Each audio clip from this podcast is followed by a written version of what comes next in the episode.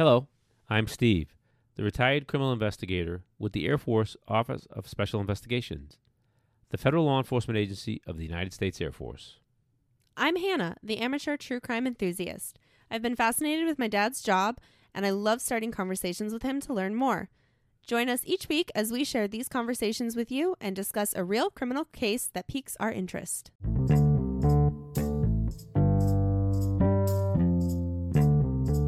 Let's peel back this onion. Is that your intro? Are you going to do an intro? Good job clapping, you guys. Hello. So now you can say, Welcome to True Crime Archives. I thought we were saying welcome archivists.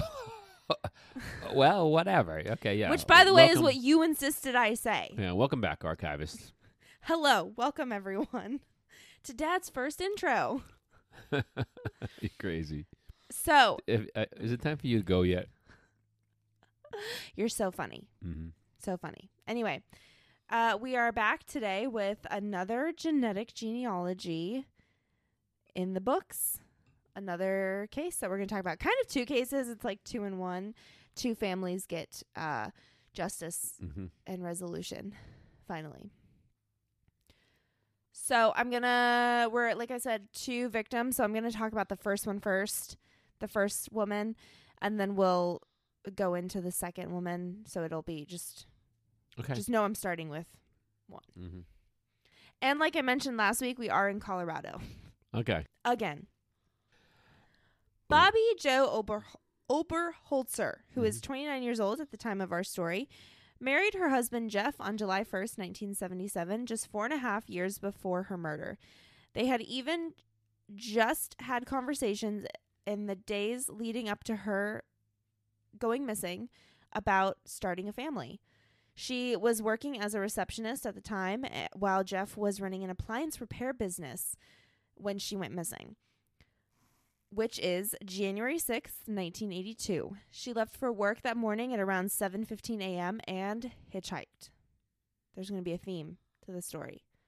Colorado 70s hitchhiking. Yep. All right. We had some. We've had some hitchhiking stuff before. Everyone in Colorado in the 70s hitchhiked. Yeah. A lot of people hitchhiked in the seventies. It's insane. Insanity. Then at about 6:20 p.m., she called her husband to let her to let him know that she was going to go out for some drinks with her coworkers after work. Mm-hmm. So Jeff started dinner when he got home and waited for her to come back home. It was just a normal night.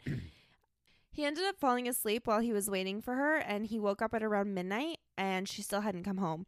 He still wasn't worried at this point though because he was like, well, you know, she's out with her friends, she's having a good time, she lost track of time. Not a big deal. He knew who she was with, so he wasn't super worried. Can you imagine no cell phones in those days? So it was normal. Yeah, no big deal. Give her some more time. It was normal. Nowadays, you'd be freaking out. I was literally, as I was typing this, I was literally thinking about that. Um, Brian, my husband, and I have Life 360 uh, together, and we've had each other on Life 360 since like maybe a couple months into us dating because it's just a safe. It was just always a safety issue for Mhm. us. Yeah. Like I couldn't imagine hitchhiking and then like going out and not having any way to communicate. It's Yeah. insane the the way that things have progressed in the last what is it 40 years? mm-hmm. Insanity. Even though he wakes up and he's not worried, he goes back to sleep. She does not ever come home. She was last seen leaving a bar at between 7:30 and 7:50. Multiple sources gave me those two different a couple different times. So, between 7:30 and 7:50 p.m. on January 6th is when she is seen leaving the bar. So, of course, when he has noticed that she has not come home, the next morning he tries to file a police report, but what do you think they tell him? Uh, it's not. Uh, it needs to be like forty-eight hours or something. Yep. I'm surprised they didn't tell him. She's an adult. She's allowed to go missing. Mm-hmm. But yeah, they tell him that it's too early, so he goes home to wait for her after he drives around uh, the Breckenridge area. So again, I'm sorry, I don't think I mentioned this. We're in Breckenridge, Colorado. Mm-hmm. So he drives around the area where she would have been the night before. does not find her. Now, January, so this is January 7th now, right? The next morning, Mhm. he tries to file the police report. A farmer who was living about 30 miles outside of Breckenridge found Bobby's driver's license on his land. Now, it's unclear of how he gets in touch with Jeff. I'm assuming through law enforcement, like he calls the police department, but he is able to somehow get in touch with Jeff, and Jeff and two of his friends go down to pick up her license. Because it's not a missing person still, Right. Right. Right, because they weren't able to. While they're there, I mean, I think at that point it's. Yeah. Uh, maybe not. Okay. well, like the police hadn't let him file it, so by I Yeah. mean by this time they're probably going to let him. Yeah. Uh, but while they're there, they also end up spotting Bobby's backpack and one of her gloves and a bunch of bloody tissues. And one of her gloves, the glove that they found had, um, what is it, spatter or splatter? Spatter. Spatter. Okay, the article said that, and I couldn't remember. That's the one thing. So it had blood on it. Yeah, it had blood blood spatter on And the what glove else? and the tissues. Tissue. Really? Bloody, bloody tissues along with the backpack in the snow. Now, keep in mind, I said this is January 6th and 7th in Colorado. Yeah. It was negative 20 degrees this yes. day. Uh, was there any and snow? there was snow. Yeah, was there was snow on the ground. So Uh-huh. they can tell how fresh with the footprints or anything like that. I'll get there. Oh, okay. Hold okay. on. All we found so far is the backpack. Well, I'm doing the investigation in my found. head, so I want. that's what I want to know. all we found is the backpack and the tissues and the glove. So there's no footprints yet that they've mentioned. So a search is organized, and about two hours later, her body, Bobby's body, is found more than 15 miles from where her belongings were found. Wow. Yeah, it's uh, they're on. She's on a snow embankment about 20 feet from a highway. She had been shot in the chest, and they found her laying on her back. So you asked about footprints. Mm-hmm. There were no footprints but her own by her body. That's crazy to me. Were there t- tire tracks? Nope. Not that they said. They said there was just there was nothing except her footprints. Well, she she was dumped. so they were able to determine well, especially if she was found 15 miles away from where her backpack and like license and the tissues yeah, were found. that's probably yeah. where they killed her. Because she there was would shot have in been the blood chest. in the snow, though, wouldn't there have been? Uh, depending how much back, time. Could have been back in snow. a vehicle too, and then Yeah. they dumped her because she was shot in the chest, but she was found on her back. lying on her back. Uh-huh. Okay, yeah. Now, plastic uh, cord ties were found around one of her wrists. And then there was a single orange sock found by her body. That'll be Her important. sock. A sock. A single orange sock found by Okay. her body. So there's a lot of evidence. Mhm. And like I mentioned, the blood-stained tissues in the glove.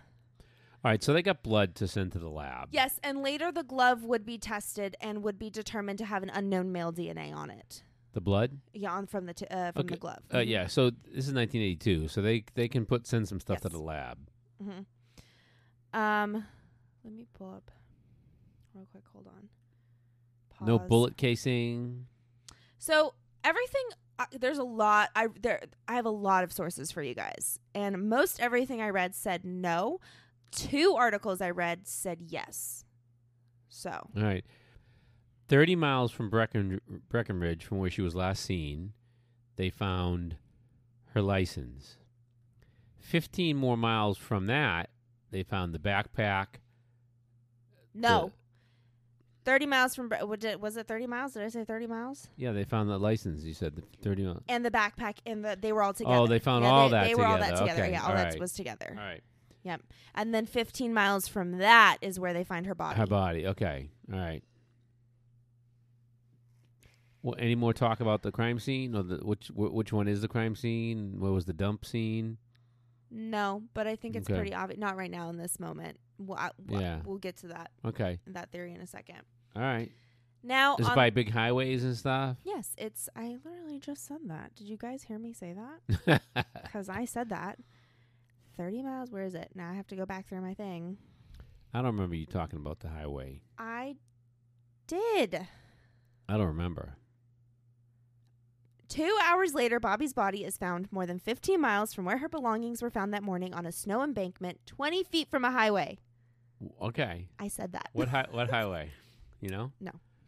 I think I actually y- later in my notes. Well, yes, I'm just you know, is it transient? I think it per- was seventy. you it was know, I you- seventy. is the cop you starting to to try to develop some sort of theory and what's going on and you know all these miles obviously somebody's driving and and y- you know so Yeah, and I will get. I have a theory too. I want. Okay. I'm, I'm. I'm going to ask you what your theory is going to be after what I read All next, and then I'll read you right. their what their theory was. So on the same day, January sixth. So remember, Bobby's Bobby Joe's body is found on January Mhm. 7th. So now I'm rewinding a little bit to January 6th, which is when she went missing. Right. Okay. So January 6th, 1982, 22 year old Annette Schnee goes missing also. Now Oh, she was she was last seen in Breckenridge also at around 4 p.m. talking to a dark haired woman. Okay. Apparently they were involved in a very heated discussion, unclear about what. About an hour later, around 5, she leaves to hitchhike to work. Would not be seen again. to hitchhike to work Yes. So it was the same thing. Remember, Bobby Joe was hitchhiking to work that morning. And then now Annette is doing the same thing. This was common for both of these women, as we're going to find out in a second. Eh, Like you said, it was common for everyone in the 70s to hitchhike. yeah but, both of these the- women. um Bobby Joe hadn't come home yet Right. But she, we know that she hitchhiked to work. And it was Oh, she on oh. a daily basis that okay she would hitchhike okay, to and uh, from work. right right right Yes. they but we know Bobby Joe got to work because she called her husband and said I'm going to go out tonight Yes, and so we know, and remember, she was last seen leaving the bar, so we know she got to the bar and she was out drinking with her coworkers. all right so So Annette and, and was t- was this t- dark-haired woman where was that at in Breckenridge in town. It was Okay, just in town. So were you still in the morning or st- going to work or? Uh, no. So she's seen talking to the woman at 4 p.m. You guys comment on Instagram or Twitter or something because I've said that. I repeated that no, already. no, you said right. You said that, I said she was and then talking you said, at 4 p.m. and then you said she hitchhiked to work. That's at five, an hour later at five. Um, a sequence of events. So she, she- was last uh, seen in so Breckenridge at 4 works- p.m. so she works at night. Yes. Okay, I didn't know that. All right, all right. I did I not? Please, someone comment and tell me I'm not crazy. okay, so she works at night. You didn't say that. An hour later, she leaves I- for work at look, 5 p.m. I got to help peel this onion back. I got to make sure our listeners know what's going on. They want they're they're They're count- listening to me. they're counting on They're me for the details. You, but you don't listen to the details. Uh, We're going on over Okay. a year now. All right. Actually, my entire life that you don't Okay. listen to me. All right. So anyway, she's leaving to hitchhike to work at 5 p.m. That is the last time she is seen. Oh, It is I, I don't think you said 5 p.m. last I time. did But okay, when you go back and edit this, I you I better get a call with Okay, an apology. All right, so she's leaving to hitchhike, but she was last seen a dark-haired woman. Yes, having a uh, pretty heated discussion Okay. about something is what they All said. Um, I just wanted to say a little bit more about her because I really couldn't find much about Annette. She was described as being funny and a happy-go-lucky girl with dreams to become a flight attendant. So Oh, that wow. is what her family has recently said about her. Like I said, she's never seen again after she is seen hitchhiking to or from work. It's unclear on if she made it to work. I don't Okay. think she did. Now, six months later, her body was found on July 3rd, 1982, 20 miles south of Breckenridge. She was found in rural Park County, Colorado, in a rural, isolated mountain valley area, How many miles? 25? 20 uh, south of Breckenridge. Okay. 20 miles south of Breckenridge. She was found face down in a small stream. Her, she was fully clothed, but her clothes were in disarray. hmm And again, I mentioned that on January 6th, it had been negative 20 degrees. Uh, so this weather actually, it being and her being in the water, preserved her body for an autopsy for Mhm. six months. So she she was well preserved to be able to then go through an autopsy. She had been shot once. No bullets were found, possibly by a 38 or a 357 millimeter handgun. And her cause of death was due to loss of blood from the gunshot wound to the back, which is the same what they were able to determine from Bobby Joe that she Mhm. died from loss of blood to the gunshots that she received. Now, I'm going to back up again 6 months back to January 6th and 7th when both of these women go missing. So obviously, after they find Bobby Joe's body, they're speaking to her husband Jeff. And when they realize that Annette has also gone missing, from the get go, they think that these two cases are related, right? Mm-hmm. So they ask Jeff if he knew Annette Schnee. And originally, he tells them no, he doesn't know her. Now, a few days later, he sees her photo in the newspapers and he remembers he gave her a ride to work one night. So he picked her up hitchhiking. Yes. That's why I said we'll find out in a second how how common it was. So he goes back to the police and he says, "Hey, actually, yeah, she was hitchhiking to work what, uh, like a few weeks ago or whenever, and I did recently give her a ride, and when I dropped her off, I gave her my business card." Uh, uh, you, you can see how the police think he's Yes. covering because he realized he gave her his business card. Yes, and when they find her body, okay, she Annette Schnee is wearing the matching orange sock that to the the one sock that they found with Bobby Joe. Remember I mentioned there was an orange sock found by Bobby Joe's Mhm. body? Annette Schnee is wearing the other one. They're described as like booty socks. Now, the socks were actually hers, Annette's. She was abducted and murdered first before Bobby Joe. Yeah, and then obviously. they picked up Bobby Joe because Yeah. 5 p.m. Um, Annette was seen uh, last seen. Yep. 7:30, 7:50. is So they Bobby Joe grabbed was- her too, Mhm. and then they dumped whatever happened in between. But they dumped Bobby Joe first. They don't. One sock got kicked off. Yeah, so they don't believe that they were to, the women were ever together. It was like one after another. Like yeah, he, yeah. hmm And then of course Jeff's business card is found in Annette's wallet. That's not good for him. No. He's going to be sitting in the hot seat. Yes. So what? So finish your theory. Was that all to your? Th- so they At, picked at up. first, I was theory. thinking. At first, I was thinking, nah, this isn't related because they're in two different locations that the body's dumped, and how could that happen, right? But now you said so, and I wrote down 5 p.m. Annette was last seen, and then 7:30 to 7:50, Bobby Joe was last seen. But it's a sock. It's a sock that places Annette at the same place that Bobby Joe was at. That's there's no way around that. That Mhm. play that's evidence. That that's direct evidence. It places her back at, at that where where Bobby Joe's body was found, or the backpack and everything. Yeah, it places Y- them yeah, together. It places right places them Mhm. together. So just by that timeline, somebody somebody grabbed Annette hmm for whatever reason, whatever motivation, probably killed her, and then at the same time identified and grabbed Bobby Joe, and and, and they ended up in the same vehicle, getting dumped in two different places to kind of throw the police off. Yep. So that is. I mean, I don't know what the motive would have been. They one was at a bar and one was Mhm. at a heated argument with Ooh, with another woman. I'll show you their pictures in a second. Yeah. They look Look-alike? very similar to one another. Yeah, so- yes. Someone was attracted to that type of person, probably. Okay. So that is indeed basically uh, exactly almost what their theory is. So they put this whole thing together. Obviously, they see her. She leaves at 5 p.m. So when she's leaving to hitchhike, the killer picks her up and drives her 20 miles south of Breckenridge, which is where she is found. And he takes her down that short dead end road and sexually assaults her and then kills her. Or, uh, I'm sorry, she he sexually assaults her first. And while she is getting dressed, she apparently doesn't put back on she's like getting dressed fast you know and she puts on one like long sock and then her sock Yeah. couldn't find the other one or whatever and then she escapes and she runs away and he shoots her in the back.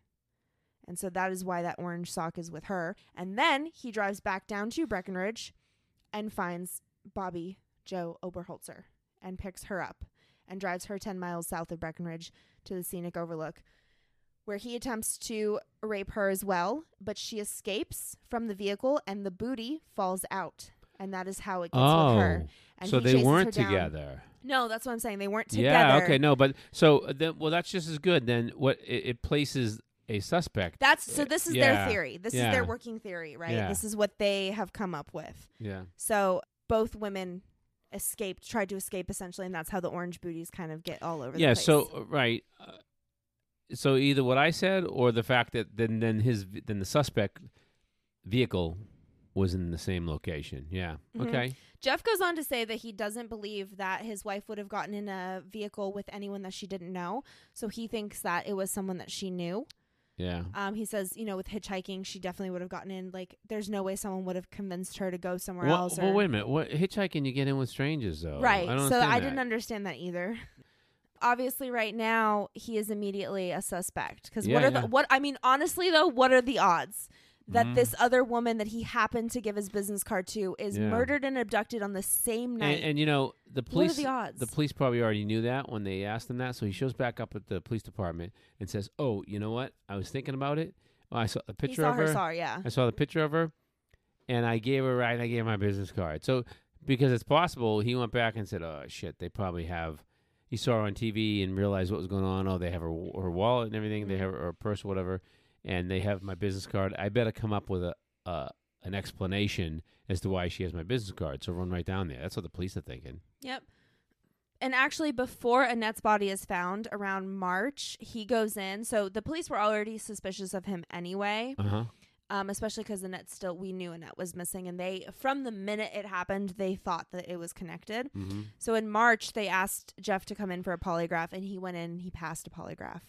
Now again, Okay, that just means what? Because we can't use. that's a lead. Yeah. it, it it's very suggestive. Uh, like, yeah, it's very suggestive that he's telling the truth, right? have we ever? Have you guys ever been able to use that in? no, you can't. You it's can't. never ever That- been. that's between the lawyers. If somebody, if they bring, if the defense brings it up, you can attack it and that kind of stuff, vice versa, or something like that. But it's, it's just, it's a tool, right? Mm-hmm. So when I use the polygraph, it's because I had pretty good evidence. And uh, it's funny, my friends with the polygraph examiners, they come in, and if you have a relationship with the polygraph examiner, they they do the polygraph, and then they step out and they tell you, hey, he's showing deception, or, and because it's usually a he. Mm-hmm. And then I would always go back in there with the polygraph examiner and start the interrogation. You know, Interesting. Yeah. So with them while they're hooked up. the same thing. If you're a truthful person, if you're telling the truth and you didn't do anything, you're not going to let that ruse bother you. And I don't care what the polygraph said. I I didn't do it, right? right. But but you go back in there and you say, hey, how do you think you did? I think I did all right. Well, you didn't. yeah. You you didn't. It's showing that you're lying. So listen, here's what I think happened. Here's what I think happened. I think you were just out and about. It's not like you're a serial killer, you Mhm. know, or maybe you are. Did you kill two people, The or just or just minimizing, maximizing. yeah? Did you kill five people, or did you kill one people? Which which uh, one person? Which which one? Yeah, anyways, you get it. You get the point. Again, I'm giving away secrets. Cops will hate me, but Yeah. yeah. So That's that's, all. just how you It's a lead. parent, Yeah. I like as you're talking, I'm like, mm, okay, things are coming Well, out during this I used to- podcast. I used to go home and I, I'd say to you, I'd say, "Hey, how was school?" You're like, Oh. "You're like good," and I'd be like, "Hey, listen, Hannah, Can I tell mom, it? Mom already told me what happened no, at school not today. That one. Mom already told me what happened at school today. So why don't you tell me what happened?" You'd be like, "Nothing happened." And I, I'd try that a lot. You one time, I I won't ever get over this, and you have told me that you don't remember. Real quick story for you guys. Uh, so obviously, dad was. I'm a military child. Dad was in the military growing up, and we lived overseas. And when you turn ten, I think now it's thirteen. To be honest, you get a military ID. Eleven. I thought it was eleven. It was 10 when we, Oh, when we were in. Okinawa because I got it. I remember my 10th birthday. So, most of my friends, if you guys are listening, were not allowed to actually, their parents never let them hold their IDs on their person. But you guys, I guess, just like instilled fear in me Mhm. and like let me because it's a big thing. Like, you can't lose this ID. It's a military ID that gets you on a military installation and gets you access to everything. So, at 10 years old, like, you cannot lose this thing. And there was one time I was in middle school that I guess I left my wallet in the gym and you came home that night and you you did that same thing. You said, "How was school?" Did you I, I don't even remember, but you you were interrogating me that same way. Is there anything you need to tell me? what happened? You were do I already know. Mm. And you just pulled out my wallet and I I honestly had no idea how you would have gotten my wallet.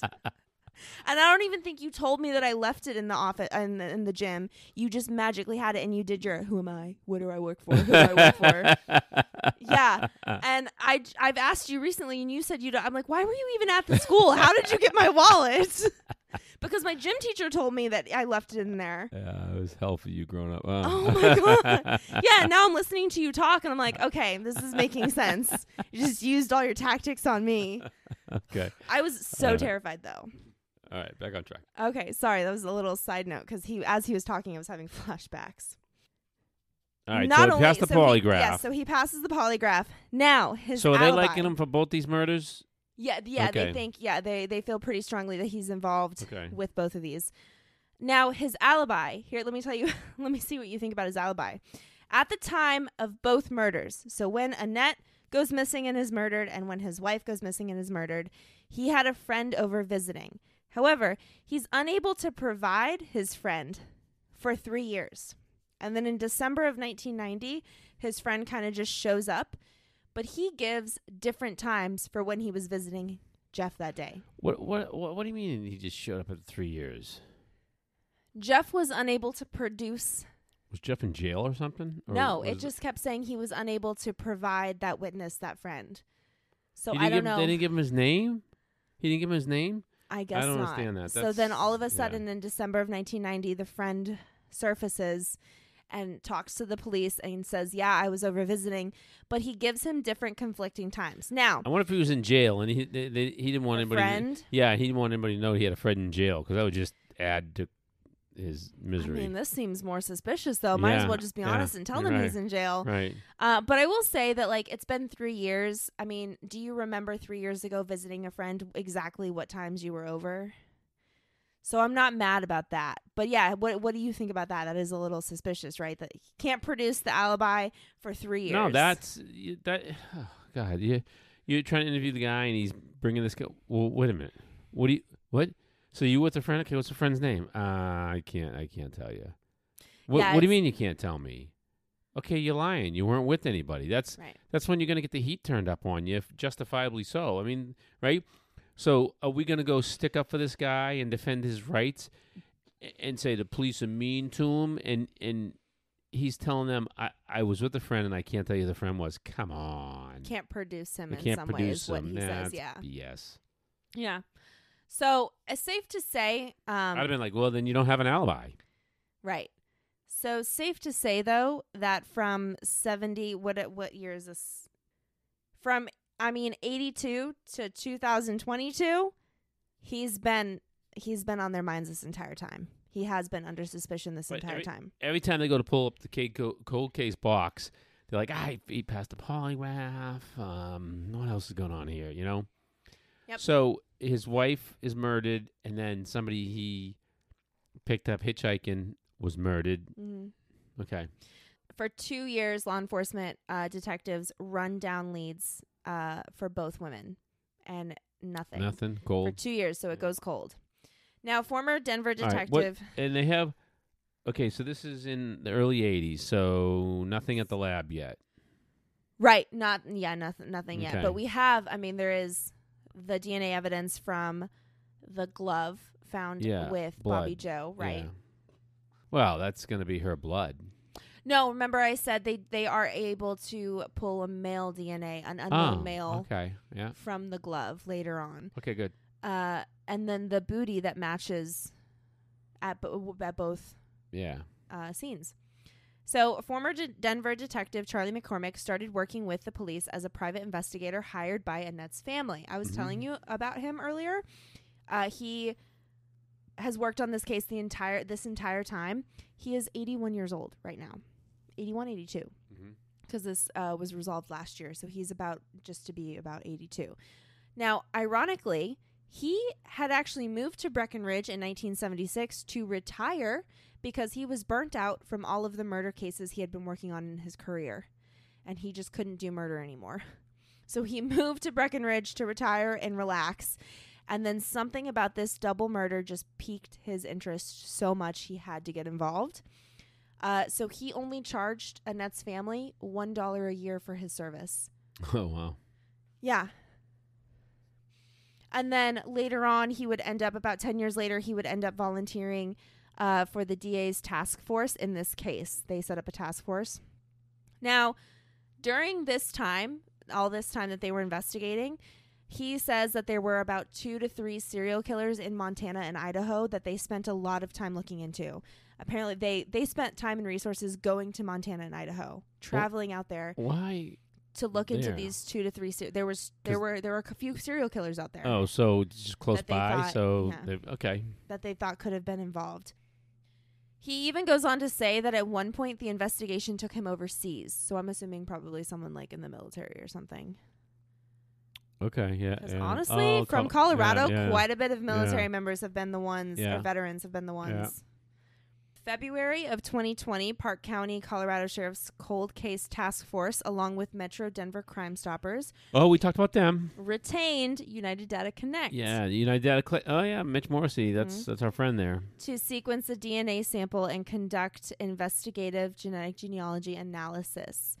Uh, this is coming straight from the website, the United Data Connect website Mhm. description. They went through 12,000 members of the same family tree. hmm So, a pretty extensive um, family tree again that they had to go through. How many? 12,000 members of the same family. I read Wow. two articles that said 12,000. Holy that, crap. Yeah, Wow. that's a lot. So wha they're going through the profiles. Uh, on the j- family tree. So this is them putting the family tree together. Wow, that's hopefully they have like databases that help them with that, and you know, big data. I hope that's correct. I read two No, articles that that's- said No, it is. thousand. Yeah, that's just. and I made sure I checked where the comma was. It wasn't That's twelve like- hundred. It uh, was twelve that's- thousand. But twelve thousand though, that's like a, lot. that's a lot of years too. yeah. Okay. Well, remember we had one that went back to the Pil- um, Plymouth and Plymouth, coming yeah, over on the that's true, yeah. was the Mayflower. Yeah. So then in January of 2020, d- uh, through this long, long process of genetic genealogy and the going through the family tree, they identify Alan Lee Phillips as a suspect who was 30 years old at the time in 1982. They found out he was a retired mechanic, father of three, living still living in the Dumont area, which is very close to Breckenridge, which is basically the same area, just behind a popular rest stop off of I-70. Yep. Now, not only that, here's the interesting part, okay, of that. So now again, remember he's the suspect. So they have to what? They're running down this lead. Yeah. So they so they have the DNA specifically specifically to him then. Uh, His name was brought up. So now they have what- to do their back research, remember? oh okay okay yeah yeah so now yeah they have to right. figure out his name to- was So they have to see what's the likelihood of this guy being the guy. Okay. So he was living in the area. He had been living in the area still. Now, on the night of January sixth, 1982, a local sheriff by the name of Harold E. Bray was on a United fi- flight flying over the mountains when he happened to look out the window and noticed an SOS signal with lights. He told the crew on the flight, he told the captain, they told the captain, and they were able to call rescue down below and alerted them that someone was go putting off an SOS signal with uh, either headlights or a flash. I think it was Yeah. headlights. hmm That's crazy. I mean, that's hmm that's you know what that is dot dot dot Yeah. dash dash. So you know how fast the plane's flying. Yeah, So to be able to see that just one series Mhm. of that. and a police, his local sheriff, just happened to be looking out the window at the same time too. Yeah, how Mm. crazy is that? So Dave Montoya uh, is the responder to this call. He was a fire chief for Clear Creek County in 1982. Now this is all happening just before midnight on January 20 or J- January 20, January 6th. Okay, so just before Uh-huh. midnight. Yep. Phillips, Alan Lee Phillips, was driving his truck and had gotten stuck on Guanella Pass. Now, remember, I said it was negative 20 degrees that night. Yeah. It had also been snowing pretty heavily as well. Mm-hmm. So when Montoya arrives, Phillips says, Oh God, I'm saved. Phillips tells him that he had gotten drunk and decided to drive home and thought going over the pass was a good idea. But also, yeah, let's admit to a fire chief that I drove drunk. It's better than admitting to murdering someone. In the moment, yeah, I guess. So Montoya remembers Phillips had a pretty big bruise on one side of his face, uh, but Phillips ex- Phillips explains this away as that he had gotten out of his truck to go to the bathroom, Mhm. and he slammed his face into the corner of his truck, being blinded by the snow on his way back into the truck. Okay. I, would a bruise show up that I fast mean, I don't know. That's that's a I crazy thought of that I was that. That's a crazy explanation. It might be just, you know. mm-hmm. Oh, what I understand, like, how did they come across this information? This witness? How did the? When did they determine the sheriff remembered this? I'm getting there. All right. I'm not done with the story yet. okay. All right. Um, now where am I at? Because you messed me up. Okay. Both men worked at the local mine, so Montoya had actually recognized Phillips.